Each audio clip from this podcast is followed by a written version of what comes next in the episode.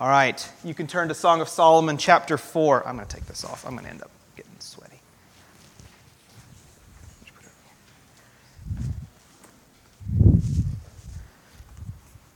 So, this is one of those sections in the book that makes people get really nervous about teaching it. This is one of those sections in the book where people are like, this is this is this is too much. This is not the kind of thing that we should be teaching in church. This isn't the kind of thing that we talk about in the church. This is one of those passages that makes people really uncomfortable. And a couple of times when we get to some of those parts where it's uncomfortable, I'm going to cop out and I'm going to read quotes from other guys rather than make quotes myself, because it just makes it a whole lot easier to deflect to what other people have already said. So just to preface, I'm really excited to know what your conversations are like in community group this week. Especially for ours when we're walking around trick-or-treating, talking about Song of Solomon, right? That's going to be awesome. So up to this point, we've been following our couple's relationship. You have this king and you have this country girl who really doesn't feel super confident. She's, she doesn't understand why this king would love her as much as he does, but he keeps speaking all of these words to her, telling her how he feels about her. And over time, we've seen her opening up more and more and becoming more and more confident because she knows her king loves her. And their relationship kept kind of reaching these boiling points where they're just like, we just want to be together, but now's not the time, right? And we keep seeing her her saying, reminding herself and her friends, do not awaken love until it pleases. Like, this is not the right time. It is not time for us to go all in on this yet. There are still some barriers. Until last week when we got to the wedding. And he made this huge show of just how much he loves her. He brought an army. He brought, he brought all kinds of gifts. He brought all sorts of elaborate chariots and all of these things. And he showed up and he said, you're coming with me. You're going to be my wife now. We're going to be together. And so today we're talking about the joy of consummation. That's the safe church word. And yes, I mean sex. That's the less, that's the less uh, comfortable church. Churchy word. So just to kind of preface, there are a bunch of different views that people have about the idea of sex.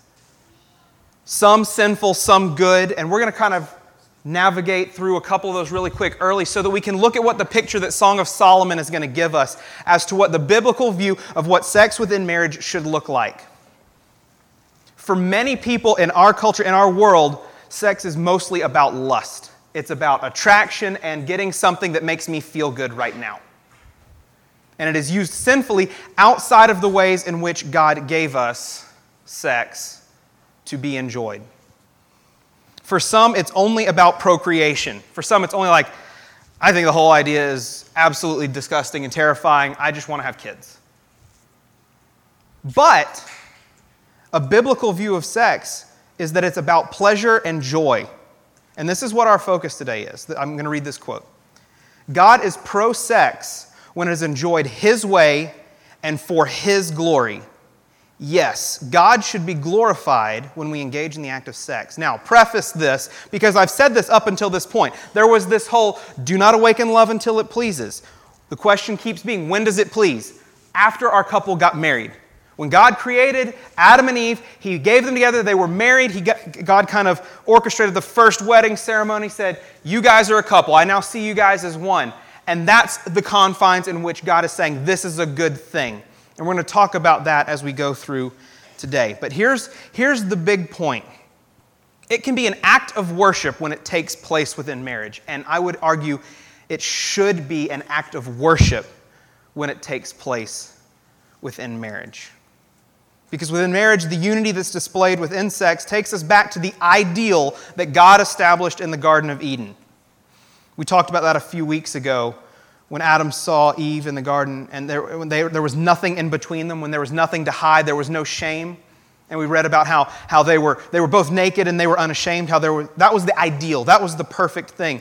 And when When, when we talk about sex inside of marriage, we see people demonstrating that same kind of unity, that same sense of unity that God desired when He created us. And He, and he gave us these relationships of husband and wife. So last week our couple got married. The king made a big old demonstration of just how much he loved her. He was really excited that they were going to get to marry. Now they finally get to be alone. That's where we're picking up today in chapter four. They finally get, the, the time to awaken love has come. So, the reaction that Solomon's going to have is not the first time that we've seen a reaction like this. I'm going to take us back to Genesis again. Because when God first created Adam, he had Adam name all the animals, everything in creation, and it keeps saying, but for Adam there was found no suitable mate. There was nobody for him, right? And so God, God knocks Adam out. He takes a, takes a rib for whatever reason. Takes a rib, and he creates a woman out of this rib, right? Uh, and then when Adam wakes up, it says, and God brought the woman to the man. And what happens? Genesis two twenty-three. He bursts into song. Literally. He sees the girl and he just starts singing. Then the man said, this at last is bone of my bones and flesh of my flesh. She shall be called woman because she was taken out of man. I always remember how Reggie at Heritage would describe this interaction because he would always say, why is it that she's called woman? Because when he first saw her, whoa, man! That's. I always think of that though. But like, but I want to. I want. I want you to connect with the idea that that when he saw the person that God had created specifically for him, he was overwhelmed. He's like, "This is awesome! I'm really excited. I'm just going to sing about it." Kind of. Kind of. A, think of your favorite musical. You see the moment that the note hits, and you just burst into song. That's kind of how. That's kind of how Adam feels. And Solomon's going to have a similar reaction to seeing his wife. So Nick's now going to read Song of Solomon, chapter four. No, you don't want to read? It, it's a good, I'll read it. I joke because Nick keeps accidentally getting all the really awkward readings on Sunday night, but he's gotten really good at handling them. He just can't make eye contact with people after he reads them. You ready? I'm going to read Song of Solomon, chapter four, just for you, Nick. We're going to go through the first verse of chapter five. I'm just going to read the whole thing in one shot. It says, behold, you are beautiful, my love. Behold, you are beautiful. Your eyes are doves behind your veil. Your hair is like a flock of goats leaping down the slopes of Gilead. Your teeth are like a flock of shorn ewes that have come up from the washing, all of which bear twins, and not one among them has lost its young. Your lips are like a scarlet thread. Your mouth is lovely. Your cheeks are like halves of a pomegranate behind your veil. Your neck is like the Tower of David, built in rows of stone. On it hang a thousand shields, all of them shields of warriors. Your two breasts are like two fawns, twins of a gazelle that graze among the lilies. Until the day breathes and the shadows flee, I will go away to the mountain of myrrh and the hill of frankincense. You are altogether beautiful, my love. There is no flaw in you. Come with me from Lebanon, my bride. Come with me from Lebanon. Depart from the peak of Amana, from the peak of Sinir and Hermon, from the dens of lions, from the mountains of leopards. You have captivated my heart, my sister, my bride. You have captivated my heart with one glance of your eyes, with one jewel of your necklace. How beautiful is your love, my sister, my bride. How much better is your love than wine, and the fragrance of your oils than any spice. Your lips drip nectar, my bride. Honey and milk are under your tongue. The fragrance of your garments is like the fragrance of Lebanon. A garden locked is my sister, my bride. A spring locked, a fountain sealed. Your shoots are an orchard of pomegranates with all choicest fruits. Henna with nard, nard and saffron, calamus and cinnamon. With all trees of frankincense, myrrh and aloes. With all choice spices. A garden fountain, a well of living water, and flowing streams from Lebanon. Awake, O north wind, and come, O south wind, blow upon my garden. Let its spices flow. And then she says, let my beloved come to his garden and eat its choicest fruits.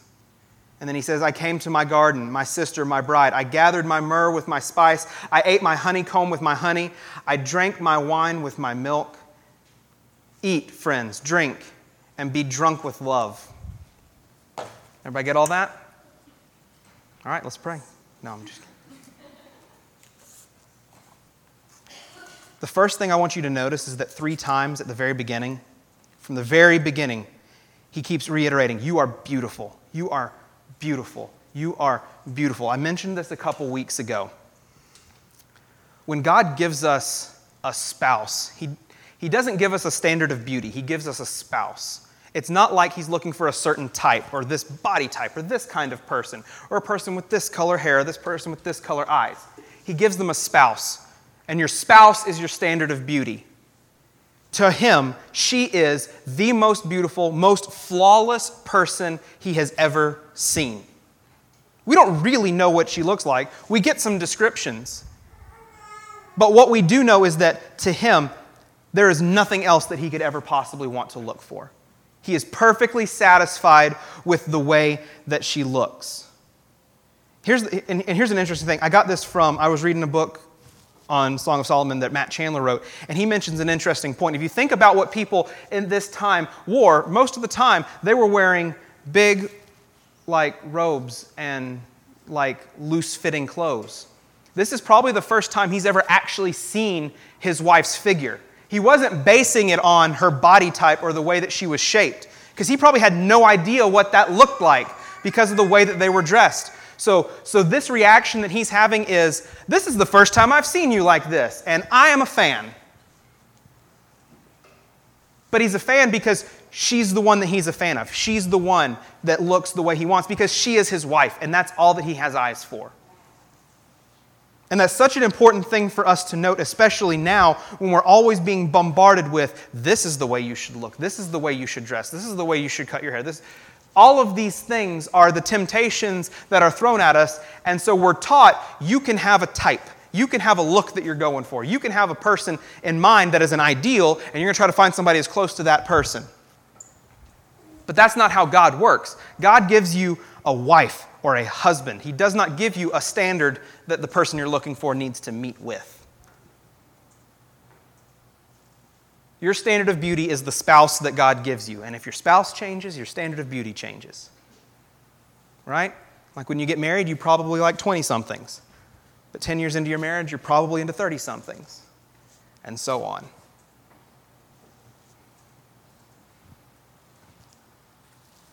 He tells her that he loves the way she looks. Uh, women are often very verbal. And he knows this. And he's and and, and here's the thing. He's patient in this, and he just says things to her. He says things he loves about her. He talks about her before anything becomes physical. Before he, he doesn't just jump in and say, all right, here we go. He says, I want to tell you about how much I like you. I want to tell you how good you look to me. I want to build you up and encourage you and show you again. This is how this has been the way he's been the whole book up to this point. He keeps telling her, he keeps reiterating, I love you. I love the way you look. I love everything about you. He keeps building her up with these words that are trying to lock in just how much he loves her. Because we know she started very timid, not very confident. And he doesn't stop once he said those things before. We've heard him say many of these things. We're going to hear him say many of these things again. He never, he never loses sight of her need to be reminded of just how much he loves her and just how into her he is. He continues to show her this, this passionate sense of love that he has for her.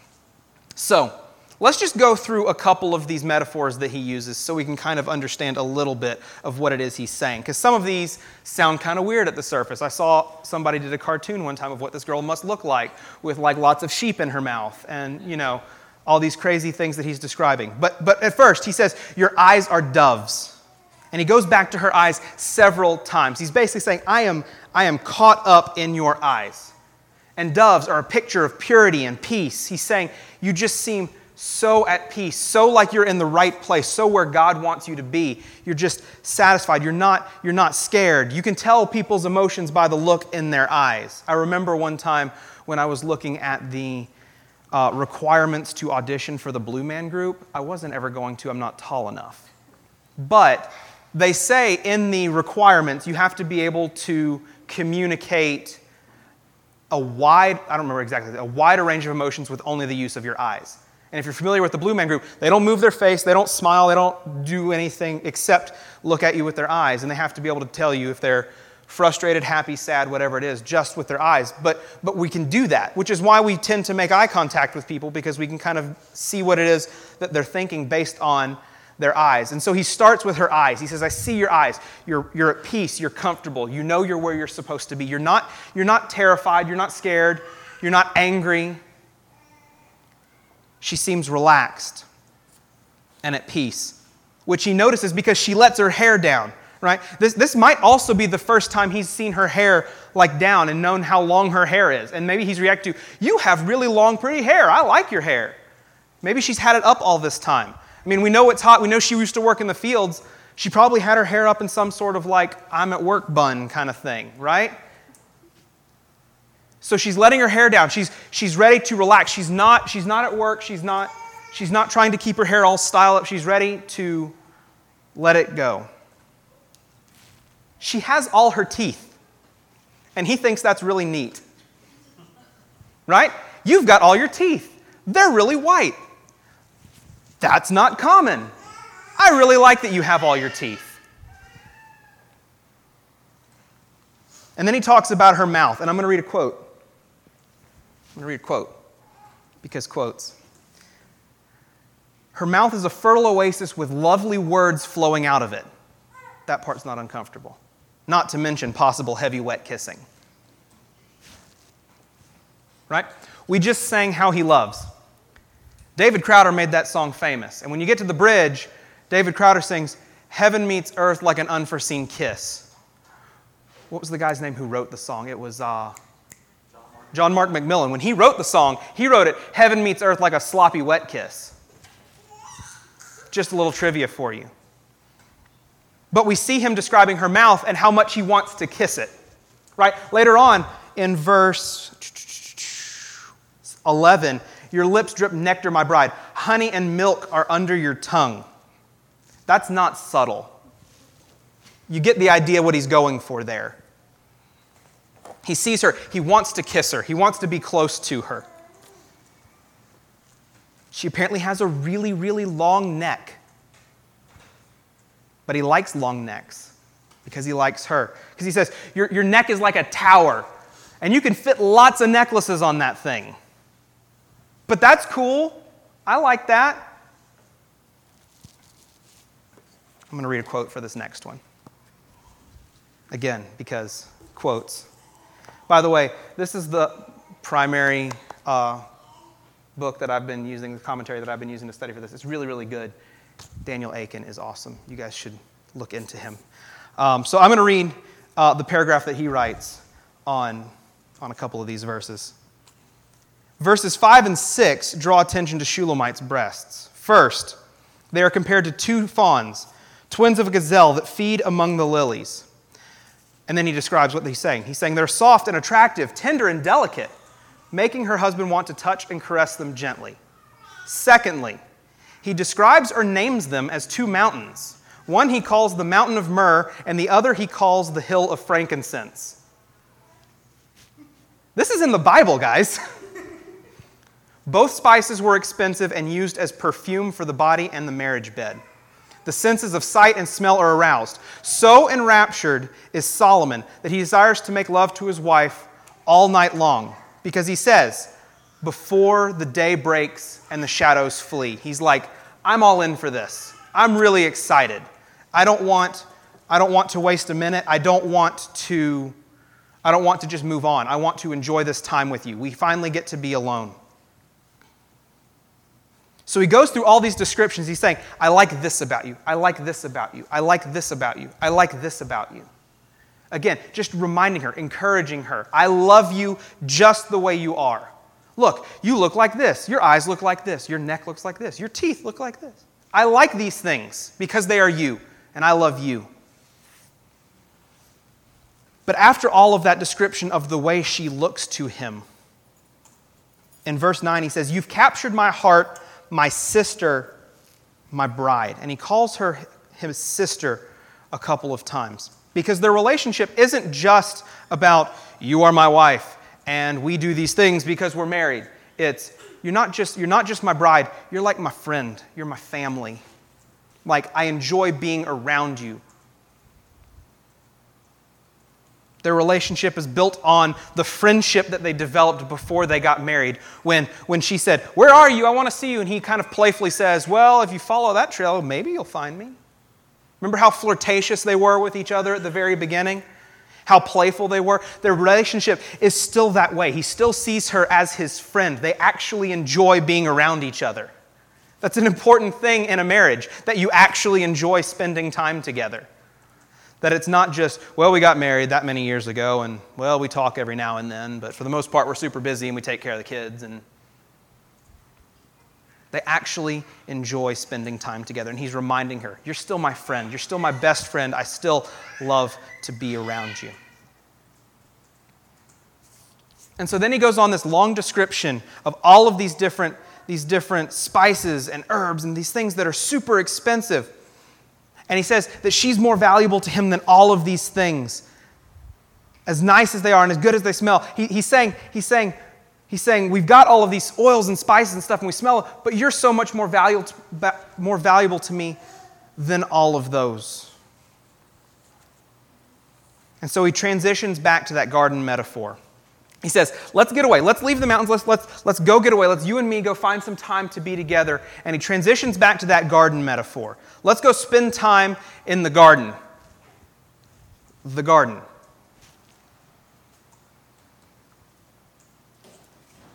Union within the proper context of marriage takes them back to the Garden of Eden. It takes them back to that picture of perfect unity, with nothing to hide behind, nothing to be afraid of, because you see each other for exactly who you are, and that's good. It's this perfect picture of redeemed oneness, which was not possible after the fall, before Christ came and redeemed us.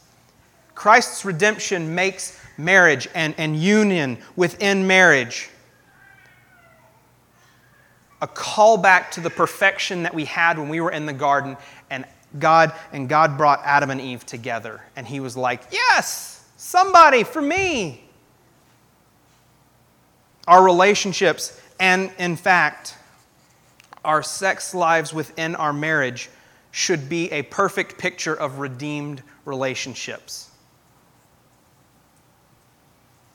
So then these other voices enter in. So at the end of verse one of chapter five, it says, eat, friends, and drink, be drunk with love. Every other time that we've seen others listed as the voice in here, we've usually been talking about um, the girl's friends, her group of friends that are like, we like this guy, he's really cool, you should totally marry him, right? A lot of people, and I tend to agree, think that this is a new voice speaking here. We think that this is God. This is God saying, he's kind of blessing what is happening. It's described that when, when a man and woman get married, that there's also a portion of the Holy Spirit that's also kind of married with them. Like you get as one, like you have the Holy Spirit, you get married, but now you kind of have the Holy Spirit united with you in your marriage, which is why it's such a big deal that we believe that, that divorce really should not be a thing. Because, because what God, God makes one, he says, let no man separate, right? And so God is present with them in this moment in the bedroom. He's saying, I am all for this. You guys are married. You guys are together. This is a good thing.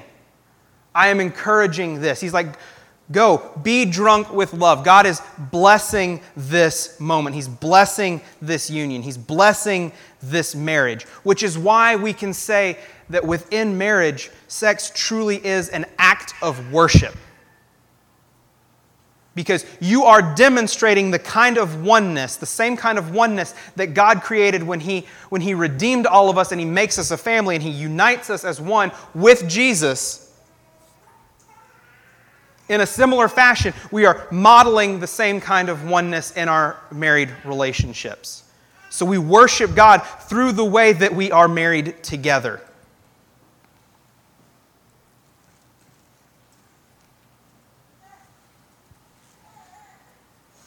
But here's the cool thing. I want to kind of bring this, bring this back to the big picture metaphor for where we're going. Because not all of us are married, so not all of us can connect to this in like a super practical way. Yeah, I could make this whole sermon about, now, guys, learn. Learn the th- kinds of things that he's saying and the ways he's talking to his wife. Yes, do that. Girls, look at the way that she's making herself available to him in this way and that she's unashamedly presenting herself to him and she's not holding back and using it as some sort of a bargaining chip. Yes, that is true as well. But I want us as the church to understand what this can also be a picture for, because all of this happens at the very beginning when Solomon sees his wife and he bursts into song because he loves her so much. It fills her with the confidence that she so desperately lacked at the very beginning, that she feels safe and free. So just like Adam, just like Solomon, we have a God who sings songs over us because he so loves us, because he so loves his church. Through his son's sacrifice, he's brought us back to the garden. He's brought us back to this place of, of unashamed unity. And he sings songs over us about that. This is Zephaniah three fifteen and seventeen. It says, "The Lord has taken away the judgments against you. He has cleared away your enemies. The King of Israel, the Lord, is in your midst. You shall never again fear evil. The Lord your God is in your midst, a mighty one who will save. He will," this is it, this is it, just listen to this. "He will rejoice over you with gladness. He will quiet you by his love. He will exult over you with loud singing." God sings about his love for us over us. This is an amazing thought, that, that not, not just that he redeems us so that we can be part of his family to make much of him, but he makes he he, he loves us and he wants to be with us and he wants to tell us about it. And he, if you've ever had a broken relationship where you feel like this person has abandoned me and left me, that can be a terrifying thing to think of, entering into a relationship with somebody or entering into a relationship with a group of people, thinking, are these people going to leave me? Are these people going to reject me? Are these people going to hate me and throw me out? And honestly, we're all sinners. It's still going to probably happen because we're still broken. But our God has taken away permanently the judgments against us, cleared away our enemies. He's a mighty one who will save, who loves us so much that he rejoices that he gets to be our God and he gets to love us. This is an amazing, amazing thought, and it's not one that I think we necessarily feel all the time. It's hard to be comfortable thinking, God loves me the way that Solomon loves his wife. Like, like he doesn't leave anything open. It's like, you trust that he actually loves this girl. And sometimes it's hard for us to learn to trust that God actually loves us as well. But, but man, when I hear these words, he will rejoice, like rejoice over us with gladness. And God is the only one who can love us so perfectly that we don't have to lose confidence that he's going to abandon us.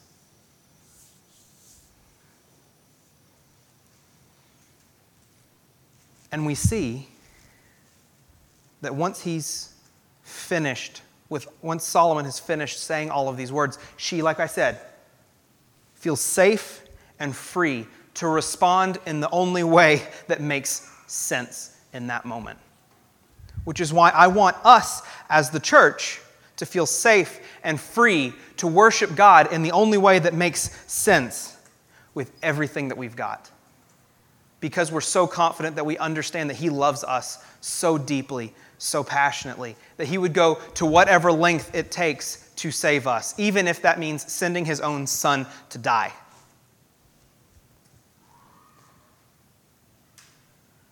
So we're going to try something. A couple weeks ago, I made you all really uncomfortable by making you sit really close to each other. We're going to try something else this week.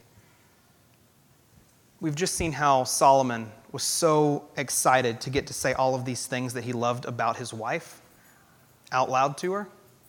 I'm kind of stealing this from Louis Giglio, who used to do this at Passion Conferences. He'd say, everybody stand up, and we're going to pray, and I want you to pray out loud, all of you. All of you are going to pray out loud at the same time. You're not talking to me. You're not talking to the person next to you. You're talking to God. And I'm going to kind of give you a prompt for your prayer. Our God is amazing, and he loves us. And as a response to that, I want us, those of us who are saved, to stand in just a second, and we're going to pray out loud. We're going to turn on the pads so it's not like dead silence in here. And I want us to just pray out loud and tell God things that we love about him. They can be simple things. They can be really elaborate things. They can be things specific to your life that he has done for you. But I want us, and this is going to feel weird. I'm going to be honest. This is going to feel really uncomfortable at first. But I want us as the church to feel comfortable expressing our love for God openly and in front of the rest of the church, because everybody else is going to be in this with us. But it's not about the person that you're standing next to. It's about, it's about you telling God who he is and how amazing he is to you. Okay? So I'm going to pray, and then we're going to try this. And I think this could be really cool. Let's pray real quick. God, thank you for your love for us.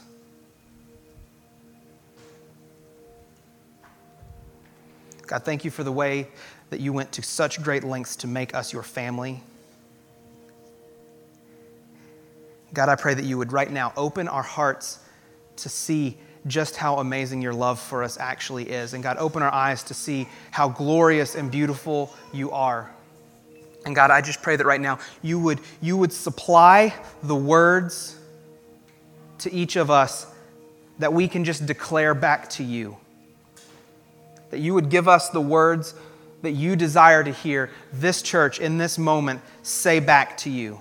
Describe Describe you for your glory and your beauty and your power and all of these things that we love about you. God, reveal in our hearts right now the things that we love about you, and give us the words to, to say right back to you.